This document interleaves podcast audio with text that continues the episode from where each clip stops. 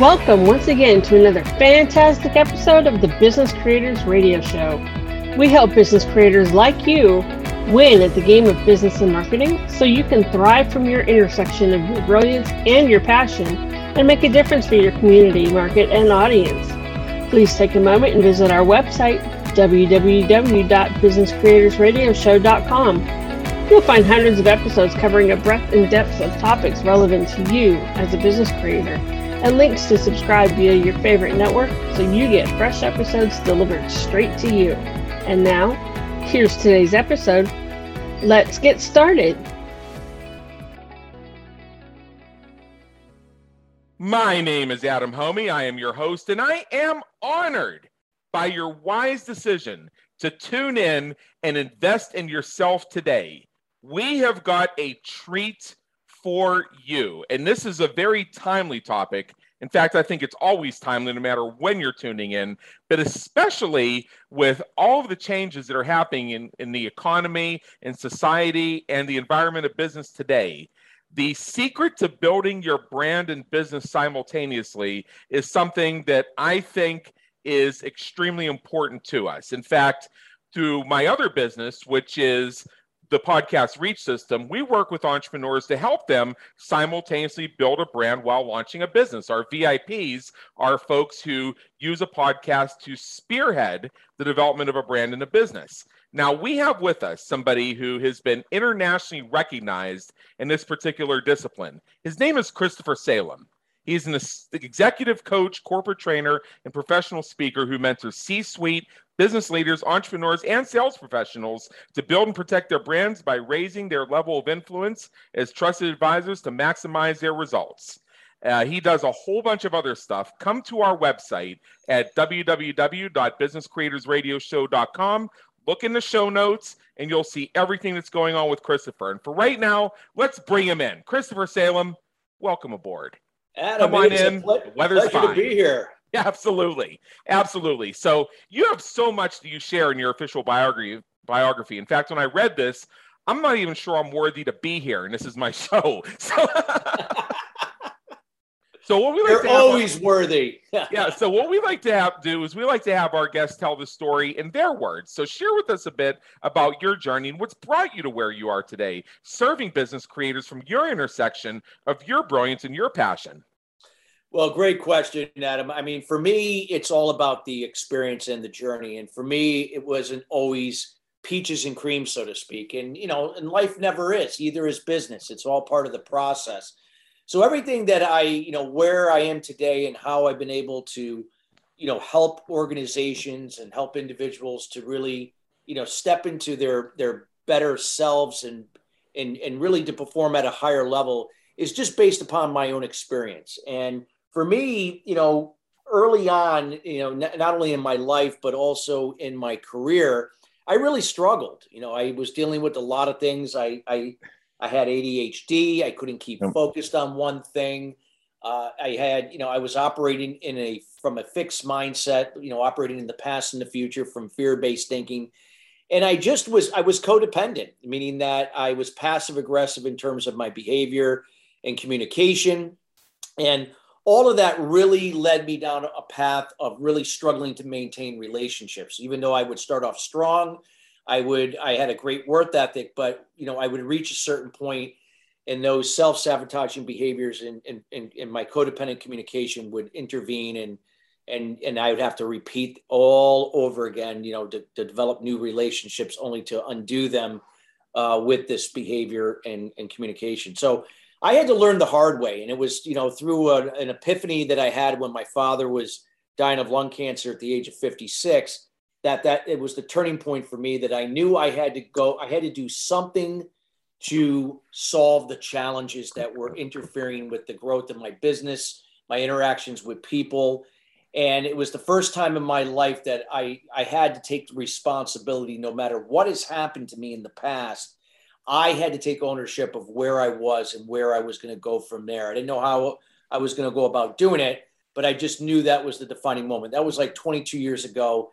And since then, obviously, I developed a process that allowed me to get out of the problem into the solution. And thus, through that experience And, you know, for myself and then working with others and companies, I've been able to bring that to others to do the same for themselves. So it's all experience and just being the example and being a resource for others to do the same. And some of the things you've achieved. I'm familiar with your book, Master Your Inner Critic, Resolve the Root Cause.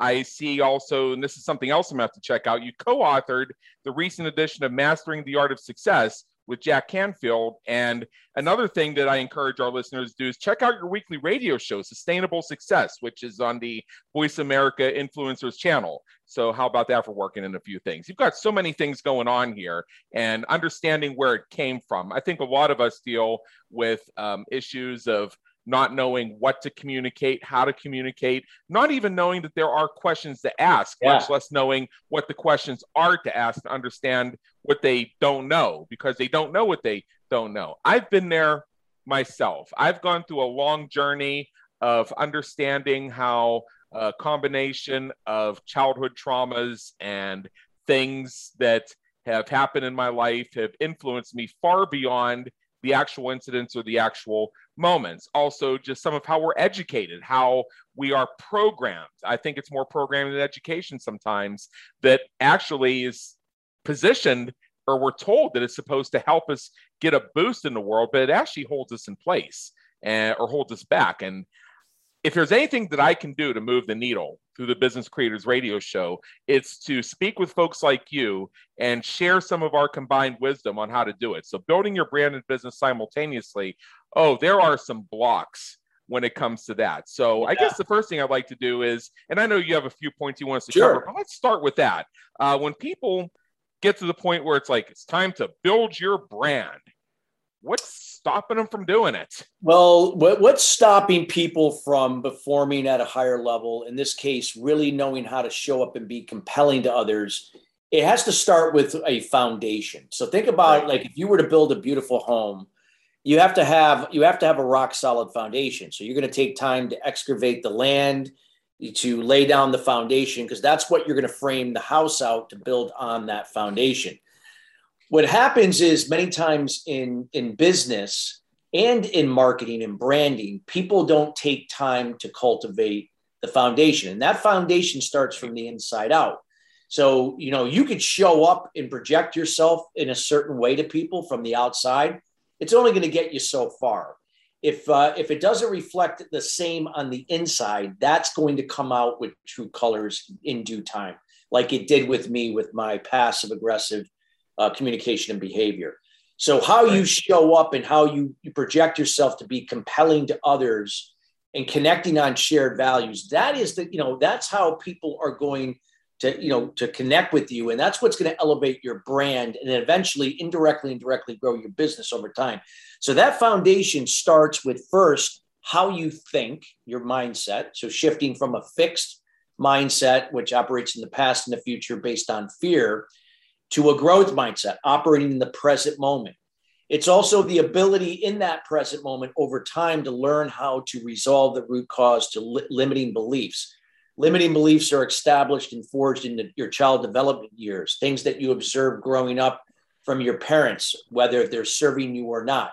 This is how I became codependent. I grew up in a codependent home, and I had a strong need for validation because I didn't get it growing up from my father. So obviously this is what led me down a path of being a pleaser, an enabler, but also could be quite aggressive and demand a lot of things from people that, oh, you know, those expectations went unfulfilled. So I had to really learn how to shift to a growth mindset to be present to then get to the root cause of my own limiting beliefs. Because by doing that, it allowed me over time to really raise my level of confidence, self-esteem. It allowed me to be a better decision maker. Mm-hmm. It allowed me to communicate specific, clear, and concise, not based on assumption and speculation. It allowed me to behave in a certain way where I was in control of my emotions, not the other way around. It adjusted my attitude from gratitude and the ability to take action, not being busy and not productive, but being productive, you know, in the moment. So growth mindset is like the first layer of that foundation. And then I had to identify what were the core values that represented me. See, I lived the first 30 years of my life from my dad's values, thinking that if I, you know, did that, I would, you know, gain his approval. Now, I didn't even know I was operating from his values at the time. I just know that obviously I was doing that to gain his approval, and I was miserable. So it's really getting in tune with your own core values, how that relates to the business that you're in, the brand that you're projecting, and how that's going to relate to the audience and clients that you serve. That is the foundation to your, that is what makes up your foundation, your mindset, how you think, because how you think will allow you to be different. When you be different, you'll become different. When you become different, you will do different. And when you do different, you will have and achieve better and different results. Then when you add the values in there, that's how you're going to show up and be compelling and connect with people on shared values. So for me, my values that represent me, my business, and the audience I serve are transparency, honesty, and integrity. Does that mean that everybody that comes in contact with me has those same values verbatim? No, but there are people that will have shared values. They may value someone being ethical, trustworthy, following through. Those can relate to my values. I'm not going to be everything for everyone, nor do I try to be everything for everyone. I'm not throwing mud at a wall. I'm going to be compelling to the ones where we can connect on shared values. And when people feel that you're compelling to them, they feel that you relate to them and they feel understood, they're more likely are interested now in what you do and how that can help them to help themselves.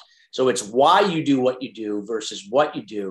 That's the secret to elevating your brand and business, is connecting with people there. When they do their part to have a better experience, they're gonna keep coming back, and they're gonna refer people to you. This is a way that people can, you know, begin to kind of use that foundation to build their brands, elevate their brands, and scale their business. Right. So you've just laid one hell of a platform or foundation. Yeah, is the analogy that you yourself used earlier for how we're going to bring this all together. So we may move that a little bit more toward the end of our conversation here. I'll tell you what jumped out for me is just a couple examples of how we get subtly programmed to some of the walls that are put up in front of us in ways we don't even recognize at the time, because it's so subtle, so subliminal. And the people who are putting the walls in front of us don't even recognize that they themselves are walking or working from within a very limited mind frame that they were given by somebody else. So they think they're actually doing the best they can, and they think that they're actually trying to be helpful. So here's one example, and I love to share this. There's probably about a dozen other episodes we've covered this on Business Creators Radio, but I really want to get your perspective of it.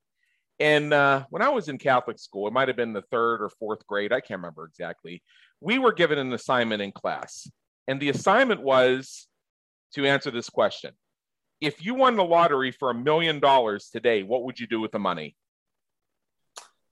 If I were receiving that money right now, I would use that money right now to create a platform that would really create a massive awareness for people to understand that you have a choice in life and in what you do with your business, that you don't have to be a product of your limiting beliefs, that you can rise above them to become, to do, and have better results.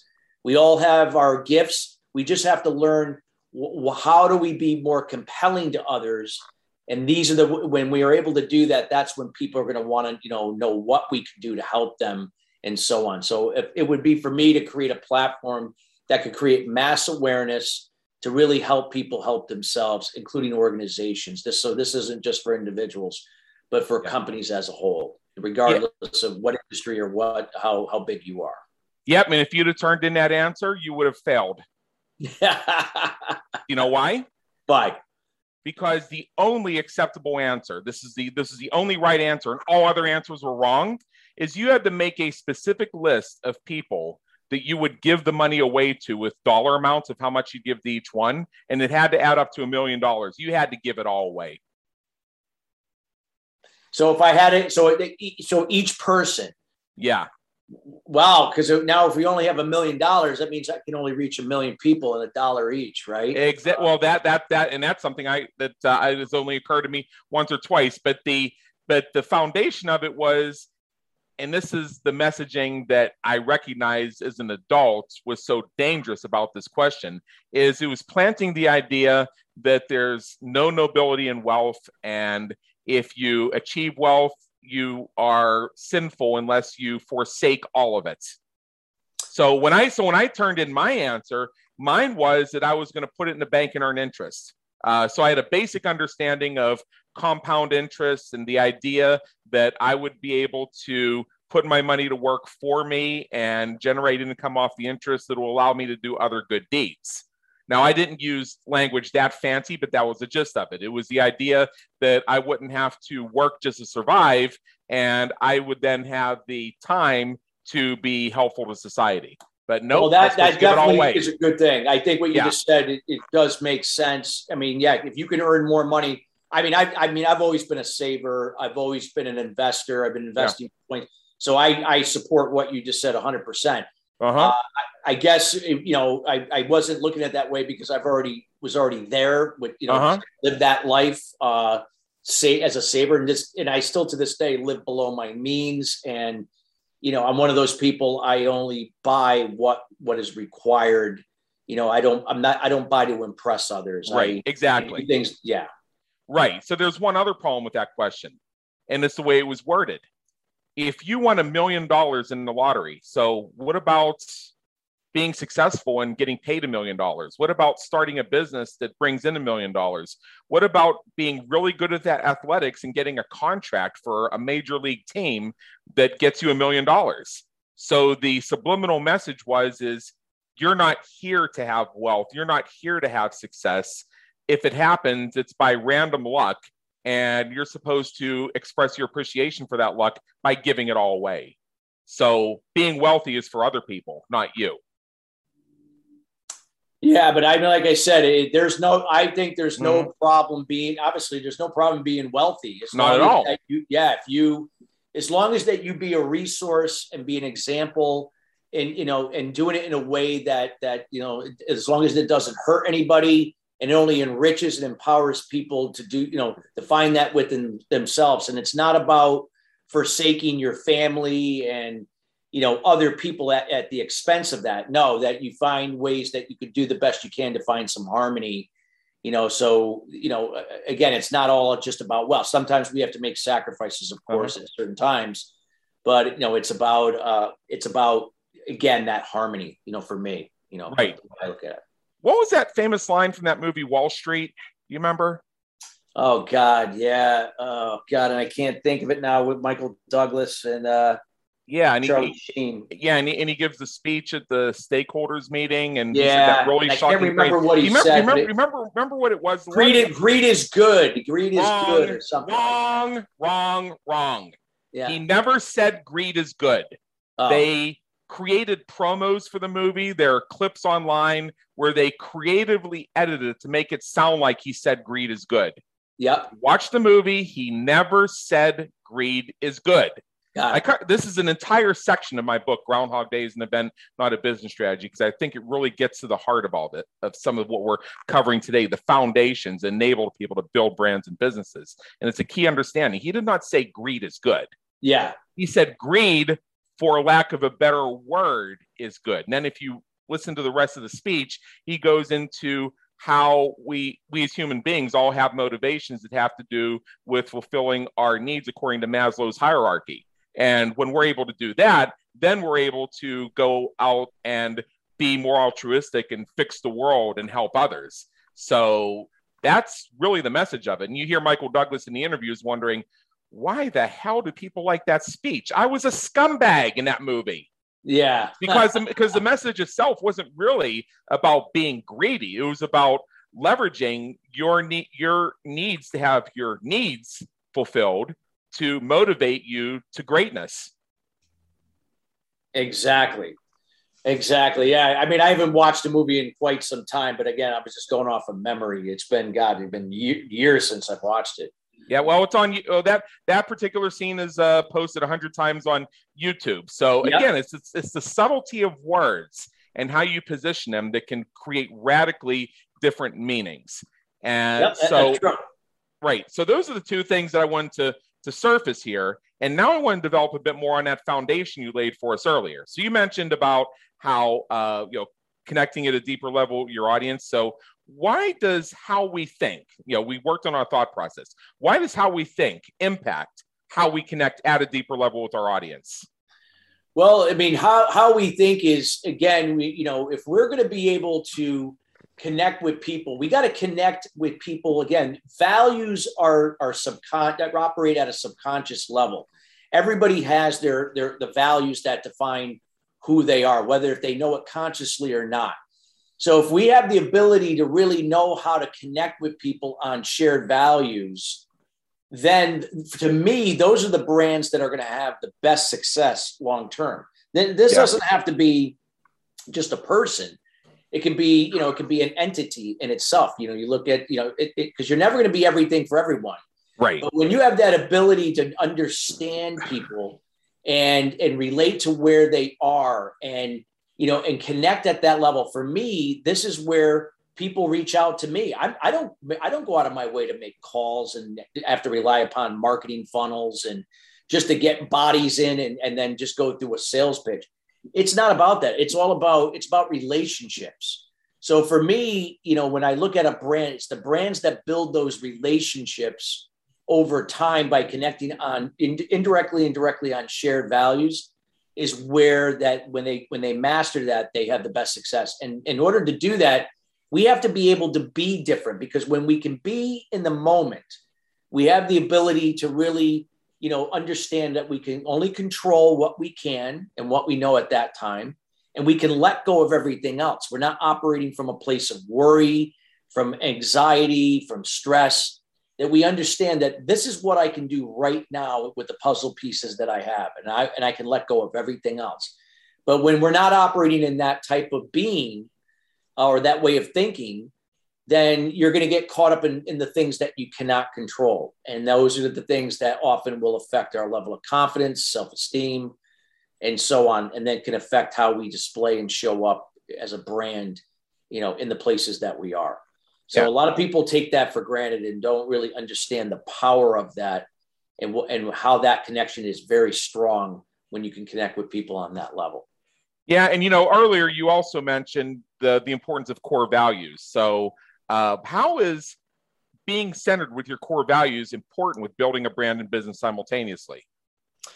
Well, like I say, I'm a firm believer that your business depends on what kind of it depends on what kind of business you're in, of course. But for the most part, for most businesses, it's about why you do what you do versus just what you do. Like if let's say if I'm going to buy a house, there are 10,000 realtors in a 60-mile radius. Why am I going to pick a certain realtor? Well, maybe somebody referred somebody to me and I trust them and I respect them. And so the person they're sending to me, I'm going to feel that, hey, this person is good because, they're being recommended.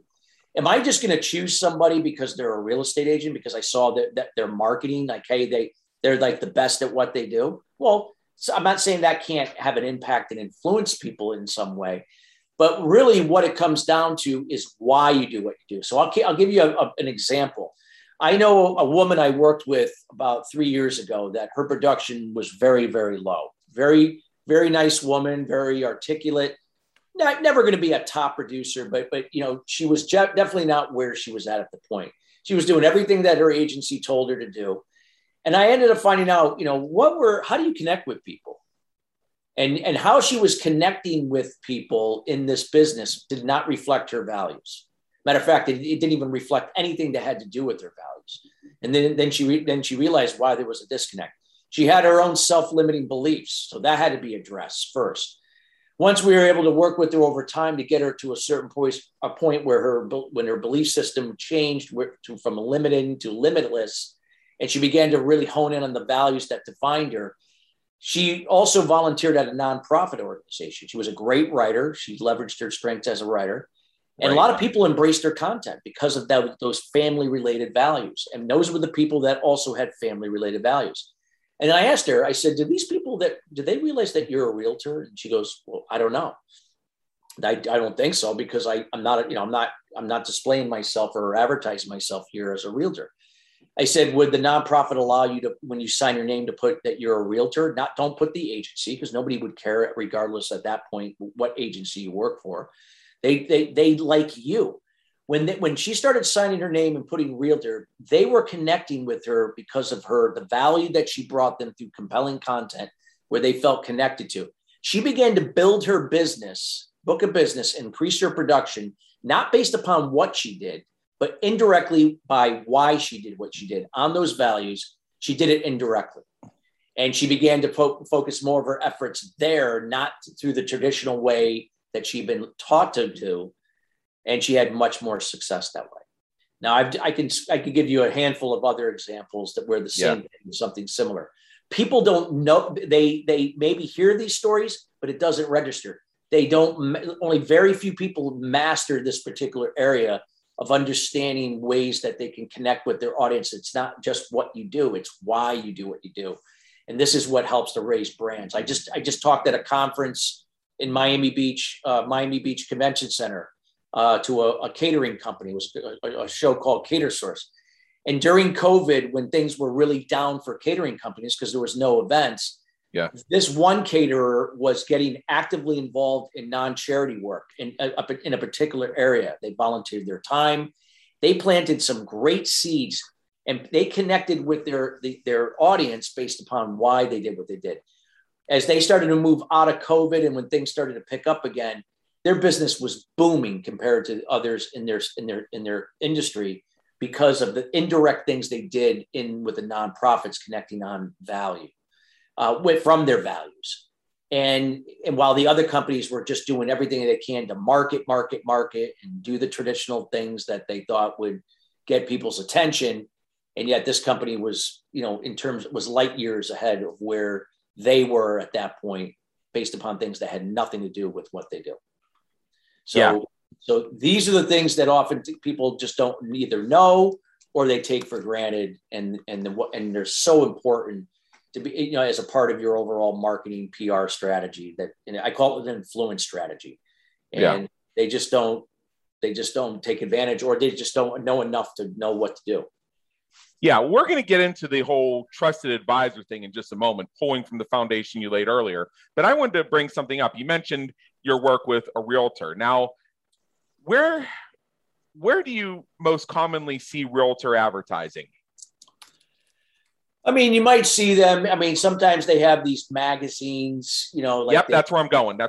It's the magazines. Yep. So it's usually the community circular, and whatever agency that they're affiliated with buys an entire page, and you see 32 headshots that were all taken at the local family photographer and have the family photo studio look to them. And you see their names, and right underneath it has their cell phone number, so you can bother them anytime, day or night. And you look at this collage and you think, oh, these people thought they were so hot in high school. Now look, they're slinging houses. Now, and you get a moment of schadenfreude over that. However, this is what in many cases realtors are told to do, is to participate in these sorts of things, to make themselves hyper available. So they run around like a chicken with its head cut off 24/7.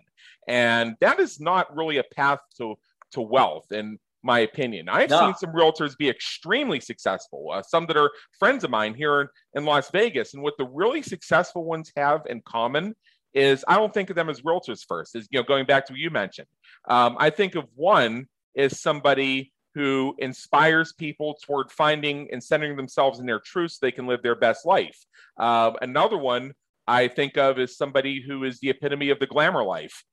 I don't think of them as realtors first. I think of them as models for certain types of lifestyles, certain sets of beliefs, and realty is just what they do. So they create that personal bond, or sense of a personal bond, between you and them, where you see them as being your people. So of course you're gonna work with them. It's just like the matter that if there are 10 service providers that do the same thing in your town, and one of them's your best buddy, you're working with your best buddy. Yep, true. That's so true. They may be the highest price, and they may deliver the slowest, but as long as they get it done within a time frame and a price range you can live with, they got your business because they're your buddy. Exactly. And you know your buddy, you know your buddy's values, you know where your buddy is centered, you know what they believe in, you know what their impact is. So you relate to them in a way that the other nine who may charge less and work faster don't. Exactly. It's the people that don't understand that oftentimes will get caught up in the price war. Like, you know, if you have the lowest price or you know, I'm not interested in a transactional business. It's one thing I advocate to people. If you want to be in that business, well, all power to you. But when it comes down to it, it's the relationships. People value those relationships, and they value, you make them feel like they're understood. That price and that time, those objections that you often hear kind of dissipate, you know, or are reduced. So, yeah. So let's go down this trusted advisor path more, because this is something that I've gotten a lot of feedback from folks they run into. They know that their offering is rock solid and it delivers results above and beyond even what they themselves can sometimes believe. But they run into conversation after conversation after conversation with prospects who say, I'd love to work with you, but I've already committed to this other 90-day program, so see me in 80 days. So they circle back in 80 days, have another conversation with the prospect, and the prospect says, guess what? I just signed up for this 6-month coaching program, so catch me in 6 months. Yeah. They're thinking, but what about me? Yeah. Don't I matter? And what I think, and this is where I've been so excited to have a conversation with you, I think part of the disconnect there is that these folks who keep being the one that gets put off 90 days, gets put off 6 months, while their prospects keep committing to other things. It's because there's a trusted advisor gap there. Yes, exactly. Again, a trusted advisor is not a job or a title. It's a way of life. And you can be a trusted advisor in your marriage, as a parent, as a member in your community, a friend, as a brother or a sister, whatever the case may be, and in your business.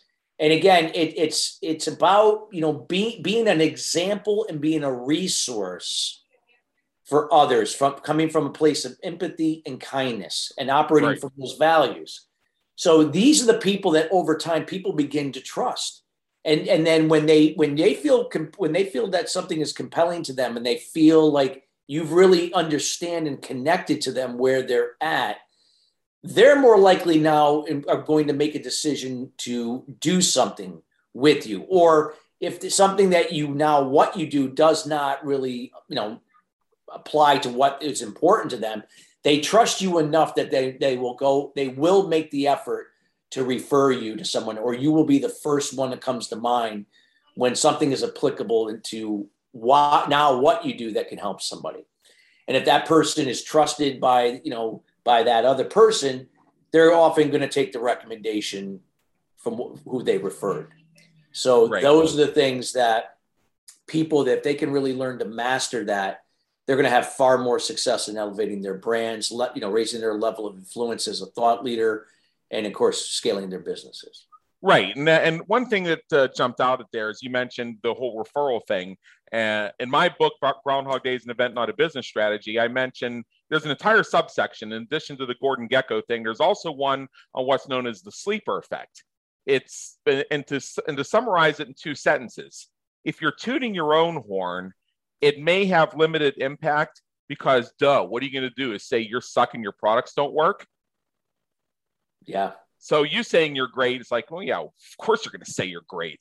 However, when you start to get others to say it, that's when it begins to have more impact. The same if you're trying to deliver a message. If you yourself are delivering a message, it may not have the same level of impact as other people quoting you and agreeing with you.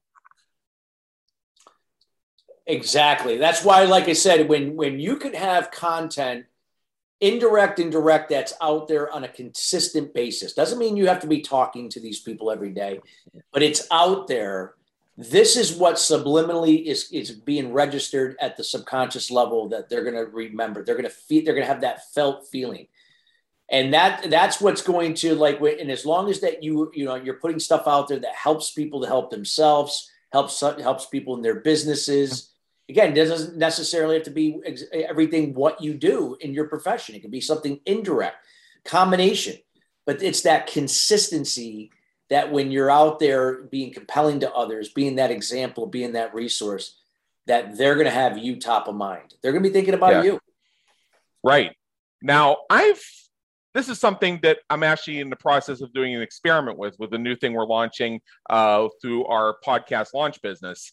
And we're testing a couple different variations of a message. So this will be a great opportunity for me to do a test of a certain methodology. And yes, those of you who are tuning into Business Creators Radio, who come from the everything podcasting side of what I do, you're about to get a little peek behind the curtain here. It's one of the benefits of hanging out with me. Anyway, it's been my contention for years, and I'm so excited by this latest opportunity to put it to the test, that when you are, particularly when you offer a service, like a done for you or a done with you service, the more you pull back that curtain, the more you shine the spotlight, the more you show them exactly how you do what you do, the more they will trust you, and actually, the more likely they will be to hire you. The reason being is they see that you get it. You convey it to them in a way that shows them that you get it. So it raises their confidence level, because they say, yeah, I could do that myself, but I don't want to. I want to pay somebody to do it. I want to pay the person who knows what the hell they're doing. And this guy or this woman or what have you has shown me they know this. I trust them. And the counterpoint to that are folks who are afraid to even offer a PDF download of a special report on their website because, oh, what if my competition reads it and they rip me off and then they're going to take all my customers? I think you can tell which side I land on here. Yes, exactly. No, it's so important. But I just wanted to stress, Adam, you know, the importance of the consistency, because that's the thing. It's got to be consistent, because it's like with anything at the subconscious level, you got to be doing things every day or on a consistent basis before it gets embedded into people's. This is why, like, there's certain brands out there, you know, not just people, but just brands in general that are, you know, you think about, because they're always out there in some way. It's not just telling them people like what, you know, what they do and how great they are. It's about, you know, again, creating those, it's conveying those values that are important to people. Yeah. It's speaking to people in indirect ways as well. And that's what's so important. Yeah. All right. Here's another one I want to run by you here. And this is a meme that we see going around sometimes. It just so happens I was fiddling on social media, you know, absently scrolling while you and I are having the conversation, you know, just like you and I would probably do if we were sitting down having a drink together, because you know how it is. This is 2021. Anyway, you know, full attention on you, but at the same time, I'm looking for something funny to show you so we can have a good laugh at it. Or something you said, because again, we're having a private mastermind conversation here. Something you said made me think, oh, I got to find this. I forgot to find this. I got to show Chris. So I pull out the phone, I start looking things up, right? You follow me? So it's not a matter. So it's actually not a matter of, oh, we're being distracted by our devices. It's our mutual inspiration is causing us to look for even more great stuff to share. Anyway, here's one I have to share with you. And this is a meme we see all the time. It has to do with allocating money and time. So I'll just read it literally. Start a business, $999, too much. Buy a new iPhone, $999. No problem. I'll stand in line for 3 days. Healthy groceries, $100. Too much. Go out for dinner and drinks, $100. Yeah, no problem. I'll blow $100 on cocktails. Watch Netflix, 2 hours. Oh, I'm just going to watch one more episode. Next thing you know, it's done. Learn a new skill, 2 hours. Actually watch that video of that home study course you just bought. I ain't got time for that.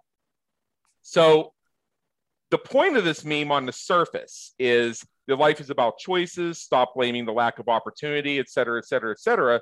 But to me, when I look at stuff like that, it kind of ties into what we've been saying about how we center with our values and how we communicate that to establish trust. Yeah. So that's what, to me, is sort of like the elephant in the room when I see memes like this. Well, like you said, like for instance, you look at this like health program, maybe it's a supplement, and you're like, you keep seeing, oh, this supplement will help me do this, this, and this. And you see the person that is the face of that supplement. Then you find out in real life, that person doesn't do any of the things they say they do.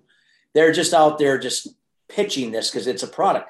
Now, that's not going to connect. If people are not being the example of something they represent, and what's going to connect with those people is not necessarily the product. It's that that person lives a healthy lifestyle, that they're doing certain things to make sure they're properly aligned or in harmony with their overall well-being. So by happens, I also take this supplement. So the supplement, it's not the supplement itself.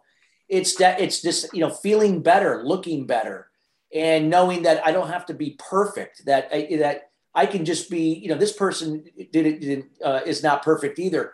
I can relate to that. So I don't feel like I have to have all this pressure that I have to be perfect. It's that those types of things that are going to sell products, not the other way around. Talking about, features and benefits and how great the product, did. And, look at this person.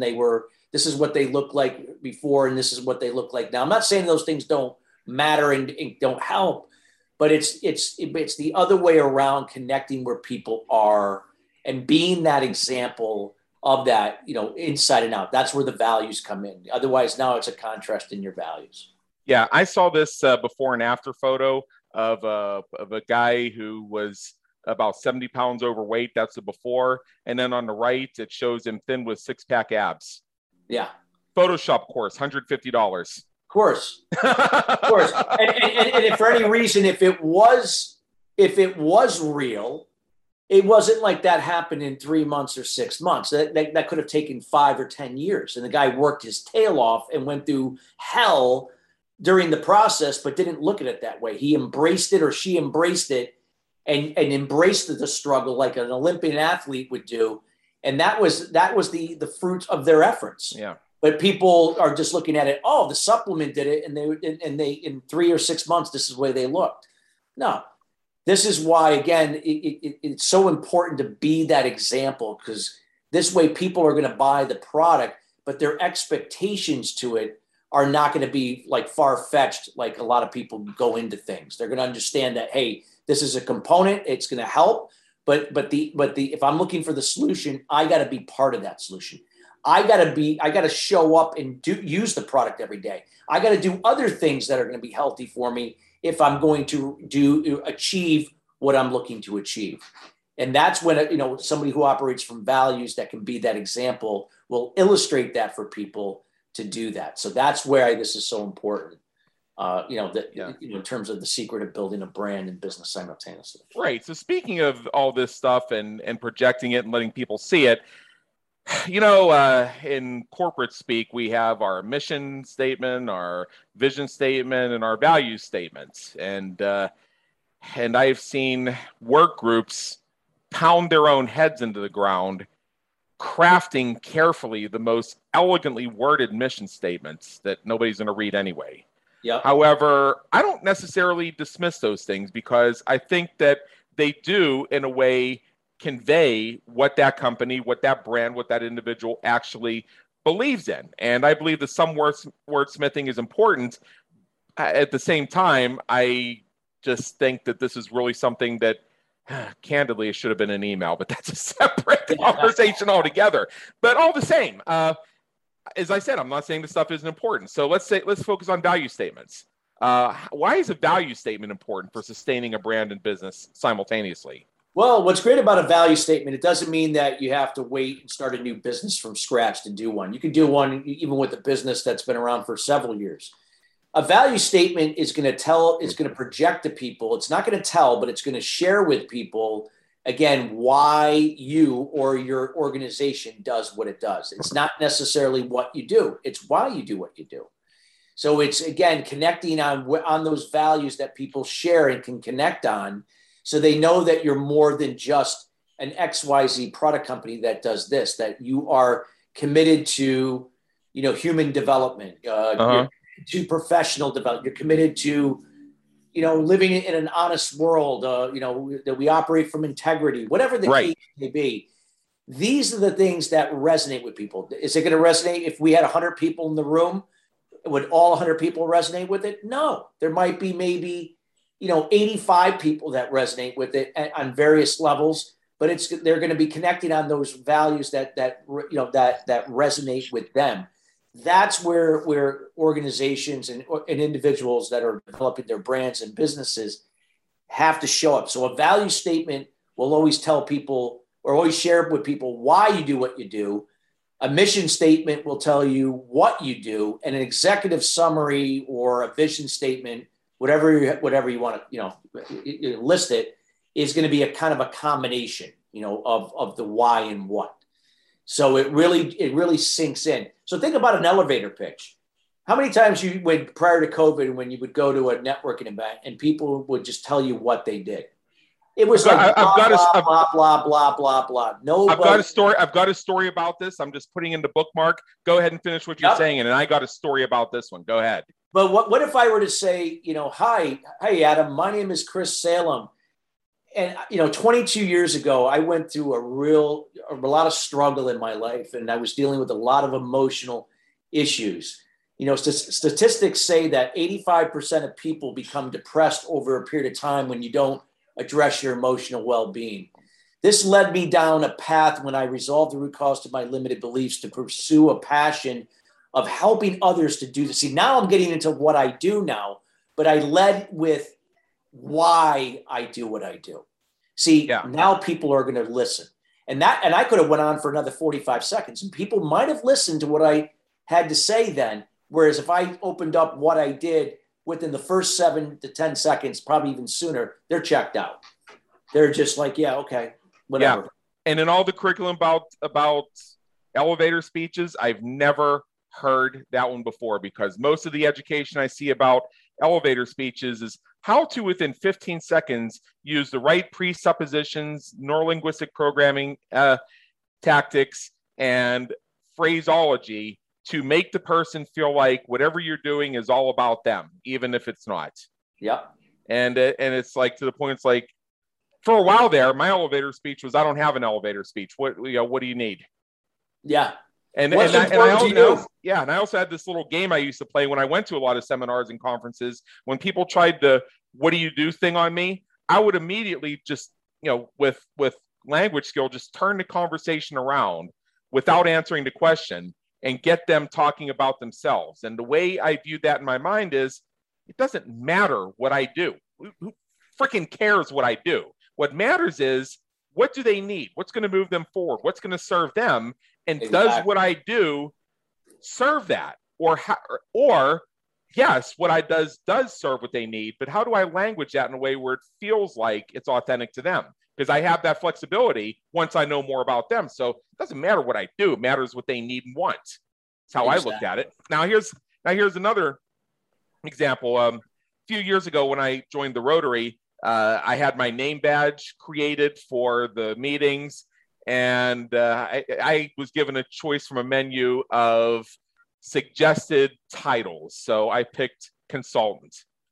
Cue the numerous interactions where somebody would walk up to me, not even look me in the eye, but look down at my name tag, touch it and pull it up a little bit, like that's going to help them see it any better, even though they're already like craned into it, and say, okay, so Adam, what kind of consulting do you do? Like, really? Do you even fucking care? So here's what I did. Not long after I joined the Rotary, I published my book, Groundhog Day is an Event Not a Business Strategy, which I've now mentioned for the third time. So if you haven't bought it, buy it.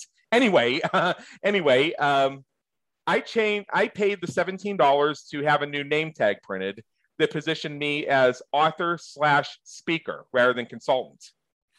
And that was designed to change the conversation ever so subtly. So instead of what kind of consulting do you do there, Adam? It became, oh, you wrote a book? What's your book about?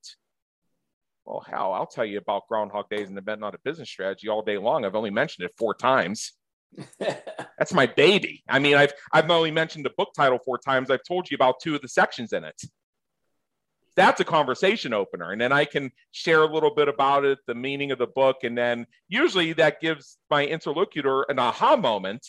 And now I've got them talking about themselves. So when we get to the point where we decide what my consulting can do for them, I know the words that they want to hear. I know what problems they want and need solved, and I can position it in a way where it feels like the answer to their prayers. Yeah. Yep. And that's actually the reason I wrote the book, because I wanted to have something that people could pick up and hold in their hand or load into their Kindle reader, where you could learn a lot about my mission, vision, and values as a consultant, as somebody who helps business creators serve from their intersection of their brilliance and their passions, so they can make a difference to their community, market, and audience. See, I'm getting good with the taglines. Yeah. So, yeah, it takes a lot of practice, folks, by the way. You got to repeat that over and over again. Through sheer repetition, you get good. So, no, absolutely. But wait, when you lead with what you said, from why you do what you do, it just comes off naturally from the heart. And, yeah. And people connect. That's what connects to them. Other than where it's just like what you do, it's just, again, people are not in a place where that registers, because it's about it's why you do what you do, but what does that mean, and what is compelling to the person that's receiving that information, that's touching and connecting on those values subconsciously. Yeah. That's what resonates with people, and that's what's going to be like, oh, cha-ching, maybe what can he do? What can he or she do to help me? Maybe they can help me in this, or I know a person that can use some help. Maybe I could refer them to, because that connection, other than what you did, it's just going to go one ear and out the other. I'm not saying that, it happens every time, but for the most part, people are going to have far more success when they know how to really, build that foundation, be disciplined, be consistent at it, because that energy is going to reflect through your confidence, your self-esteem, your body language, how you communicate, how you make decisions, how you follow through. People just take that for granted and don't even think that's even important. And what I recognized, I've had this conclusion before, and what you just said really reinforces for me, going back to the Rotary name tag, when I made that subtle shift from branding as consultant to author/speaker, when we think of books, when we think of presentations and speaking, what do we think of? We think of stories. Mm-hmm. So that right there is just a fundamental mind frame shift. So instead of nuts and bolts of what are the services you offer, now it becomes, what is your story? What is your message? Yeah. And we all have a story, and we all have a message. We want to know about other people's, and we want other people to know about ours. That's what I meant by, I can tell you briefly what the book is about. I can say it in 2 sentences, and then they'll sit and they know that just the way I say that will cause them to have an aha moment. And then they start spilling their guts. So now I make the conversation about them, which is where I can then inject value when they show me what the value they're looking for is. Yes, absolutely. And then, the whole idea is when you can empower people through questions, open-ended questions, and let them do the talk, they basically will just, the pain point will come out eventually. They answer their questions through the guidance of your questions, and now they're ready to jump in with both feet. I'm not saying that works 100% of the time. May not be at that given moment, but you've planted a seed and you're moving the ball forward, where at some point they're gonna be working with you or referring somebody to you. Yep, that's why the book has 2 sections on how to make meetings suck less, because that's something I don't know anybody can't relate to. Yeah. Yep. So as we wrap up here, Chris, there's 2 more questions I have for you that you're fairly. Fairly straightforward here. So the first one is going to be, as we wrap up, our listeners are tuning in, they're hearing this, and I know you have an invitation for them, which we'll share in just a moment, but in general, generally speaking, what is one action you would recommend that our listeners do as soon as they finish streaming this episode? I would say right now is to take ownership of your direction of your life, your brand, and your business. There are great resources out there. They're going to help you, but are they going to do it for you? No.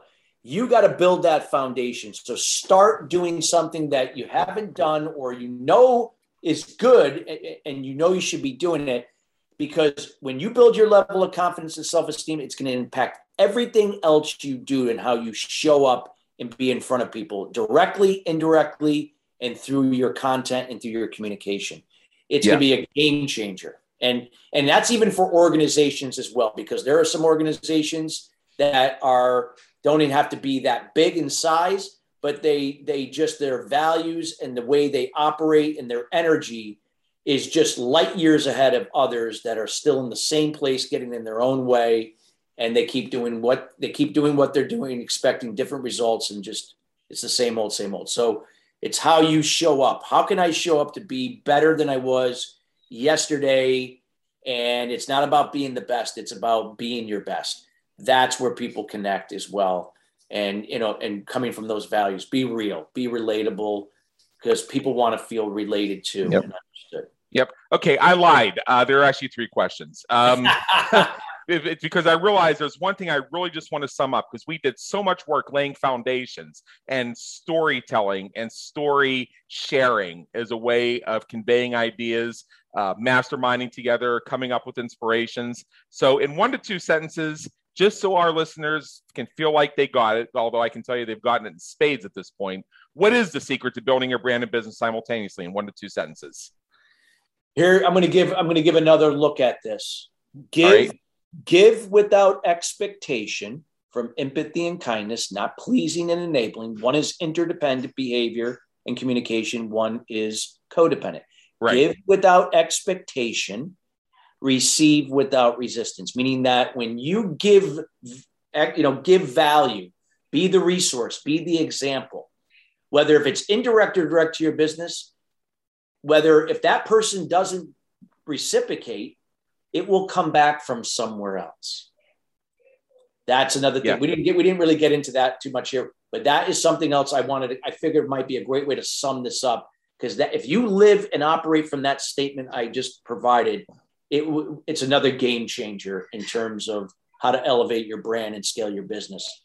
Because there are many times where I've received revenue and money with things that had nothing to do with what I did directly for someone, but you have to be open. Many people have a hard time receiving, especially when it's something that they were expecting only to be compensated for something they directly did for someone. Exactly. So in addition to some of the things we've established, we also left some open loops, and we did that intentionally because this is just the beginning of an ongoing conversation. For those of our listeners who may be leaning in and tuning in right now, wondering what's next, how do they engage with you and what do they have to look forward to? I would say that you have to look forward to the journey. That nothing in life and nothing in business you will appreciate and have gratitude for unless you go through that process. So It's embracing that process, showing up in the moment to control what you can, let go of the things that are beyond your control. You can't control the economy. You can't control things in your industry. You can't control COVID. You can't control someone's communication, their behavior, their attitude, their emotions, or the course of action they take. You can only control yours. Focus on that and maximize that and show up each day and be consistent. That's going to be really a big game changer in terms of where you are and where you want to be. Exactly. So I want to make the invitation is, if you're listening to this, visit Chris's website at ChristopherSalem.com, and you're going to find all kinds of resources that'll help you with the idea of achieving self-mastery by mastering your inner critic and becoming what Chris calls a prospreneur. Prospreneur. You got it right. Yes. Those books I mentioned earlier, they're there. There's a course there. You can see Chris's blog. There's so many great things. And he also provides you opportunities to connect with him, so you can take this conversation to whatever you feel is the natural next step. And you have another website too that you shared with us, EFAmovement.org, Empowered Fathers in Action. I think that just really kind of closes the loop from where we began. You mentioned that one of the issues that you worked through were challenges and misalignments with your relationship with your father and expectations and things like that. So what I love about this is this organization is it helps fathers to create sustainable solutions for father-son bonding. Correct. And it's a way to build interdependent family structures free from limiting beliefs, so parents can be better examples for their children to break the cycle of codependency. Yep. This way, kids will grow up with higher levels of self-esteem and confidence and become future leaders in their homes, in their communities, and in their businesses. Yep. And as I mentioned myself, one of the things that drives me to do what I do is to help people recognize the cycles that came through things like inherited trauma, resonance repatterning, and things along those lines. And to use that very common yet powerful phrase, break the cycle. So it, without criticizing, condemning, or judging what happened before, it's possible to create a new cycle that will generate new results. Correct. Yeah. So with that, Christopher Salem, thank you so much for being with us today. It's been an honor, and believe me, an education. Yes. And I want to thank you, Adam, for having me here, the opportunity to share this information. And again, all that you do, not only here on your podcast, but everything that you do with your business and your book, just keep doing what you're doing. And right. It's people like us that are just going to be out there to keep being that example for others to do for themselves. All right. We trust you enjoyed today's episode of the Business Creators Radio Show. Check out our previous and upcoming episodes on our website at www.businesscreatorsradioshow.com. While you're there, be sure to subscribe via your favorite network so you get fresh episodes delivered straight to you. Until next time, have a great day. Take care.